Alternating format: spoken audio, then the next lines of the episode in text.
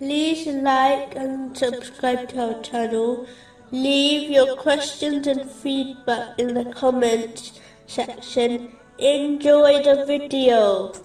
Moving on to chapter 7, verse 95. Then we exchanged in place of the bad condition good, until they increased and prospered and said, So we seized them suddenly while they did not perceive. Muslims often increase their obedience to Allah, the Exalted, such as attending the mosque for the congregational prayers, or reciting more spiritual exercises in times of difficulty. But in times of these, they often relax and become lazy. But it is important to note that generally, it is more important to be more on guard and increase one's obedience during times of these than times of difficulty. This is because one often sins more during times of ease than difficulty, such as abandoning their obligatory duties. If one reviews the different misguided people in history, such as Pharaoh and Qarun, they will observe that their sins only multiplied during times of ease.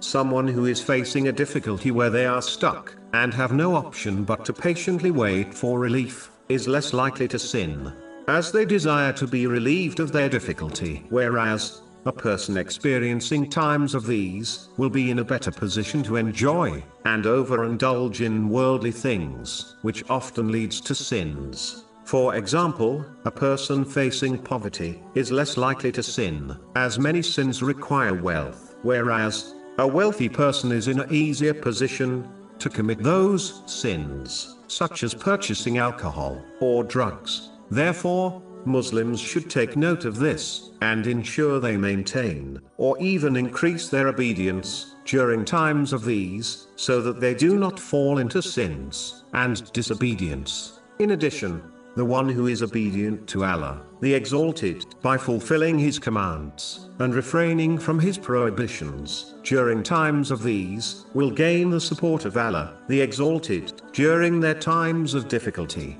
which will aid them to overcome them, successfully. Moving on to chapter 7, verse 96. And if only the people of the cities had believed and feared Allah, we would have opened upon them blessings from the heaven and the earth. True belief involves fulfilling the commands of Allah, the Exalted, refraining from His prohibitions, and being patient with destiny, according to the traditions of the Holy Prophet Muhammad, peace and blessings be upon him. This includes the duties towards Allah, the Exalted, and those towards people, such as loving for others, what one loves for themselves, which has been advised in a narration found in Jami R. Tirmizi, number 2515. This requires one to learn and act on Islamic teachings